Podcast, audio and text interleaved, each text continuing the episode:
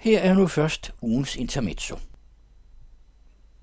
Ifølge Platon bliver der ikke regeret godt, før de kommer til at regere, der ikke har lyst. Francis Bacon mener omvendt, at de største hyklere er svage politikere. Magten fascinerer og anses henholdsvis for legitim og uomgængelig, eller et unødvendigt onde. Venstre fremstiller konsekvent Mette Frederiksen som magtens kulde, selvtilstrækkelig, arrogant. Dette fik et par koreograferede minister til at beskylde Jakob Ellemann Jensen for trumpisme. Sandt er det, at svage politikere set i Bacons lys og i forhold til Mette Frederiksens markante position i rigets høje stol, og man ikke er, så dog opfører sig som hyklere.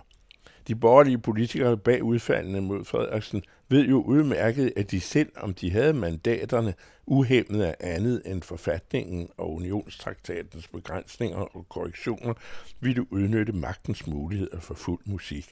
Hvad ellers? Statsministers magt er, ifølge dansk statsskik og grundloven begrænset mejslet i tallet 90.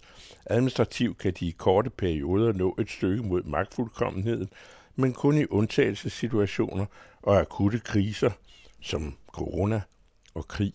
Ellers er statsministers magt det meste af tiden begrænset af andre i koalitioner, samarbejdsaftaler og aftalepapirer. Med andre ord 90.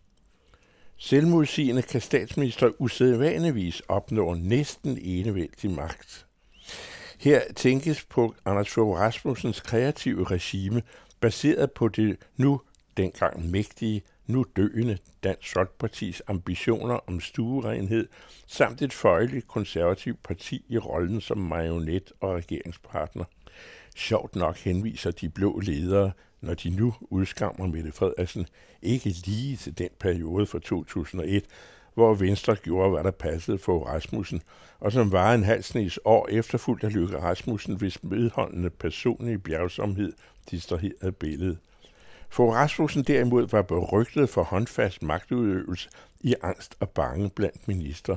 Dertil med udrensninger i det offentlige apparat, synest udad til ved afskedelsen af alle råd og nævn, hvis opfattelse og viden vagte den nye statsministers selverklærede komplekser og Dansk Folkepartis jammerkommode af fordommen. Eksperters indvendinger tåltes ej, end ikke ombudsmandens henstillinger.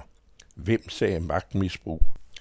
De blå nævner heller ikke i blot et spagt forsøg på tilbageblik Venstres Paul Hartling, der gik under navnet Den Hårde Banan, og i øvrigt accepterede tilnavnet Kald mig bare Chiquita, bemærkede Hartling selv med vittig hentydning til bananfirmaet. Eller Paul Slytter, da de konservative havde viklet sig ud af et blodigt lederopgør, og slutter behendigt, uden at overanstrenge sig, herefter som statsminister regerede i en blanding af smilende brutalitet, prokuratorknep, udødelige replikker og den charmerende bundesnuhed, der var hans virkemidler.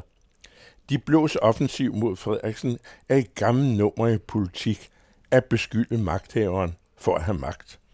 Selvfølgelig er Mette Frederiksen magtfuld.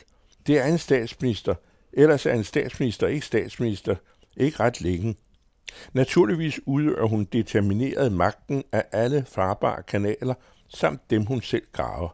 Politik er, som Rit Bjergård siger, ikke dame til.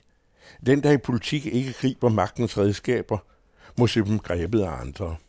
At bebrejde en statsministers magtudøvelse inden for lovens rammer, eller ikke længere ude end et flertal accepterer, er som at bebrejde en bokser at slå på tæven, eller en frimærkesamler at samle frimærker. Handling følger formål. Inspireret af Platon sagde Goethe i oplysningsmenneskets optimistiske variant, at den regering er bedst, der lærer os at regere selv. Magtudøvelse fra oven og ned er altså i oplysningens ånd det mindre gode, civiliseret anarkisk orden at foretrække.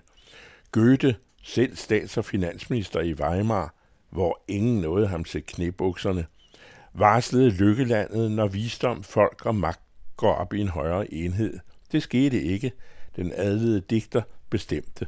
Goethe mente, så lidt som Mette Frederiksen og hendes løjtnanter, at han trods det beklagelige i magtens væsen forstod at bruge den forsvarligt.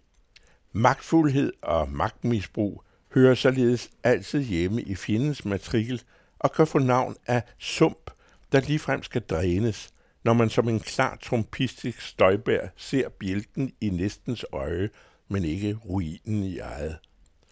Som antydet er valgkampen forudbestemt og kan blive som Venstre vil, en folkeafstemning om tyranniet Frederiksen. Det rene fis. Handlekraft og retorisk duelighed førte landet sikkert gennem sygdomskrisen og nu krigens konsekvenser.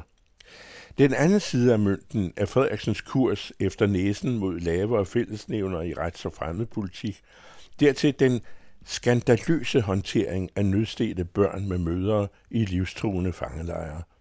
Ydermere statsministerens umodne forhold til den presse, der skal kontrollere hende. Det kan man bebrejde Mette Frederiksens forvaltning.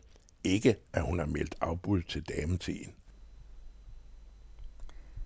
I hørte Geomets. Intermezzo kan altid høres på den anden radio og læses om fredagen i Information.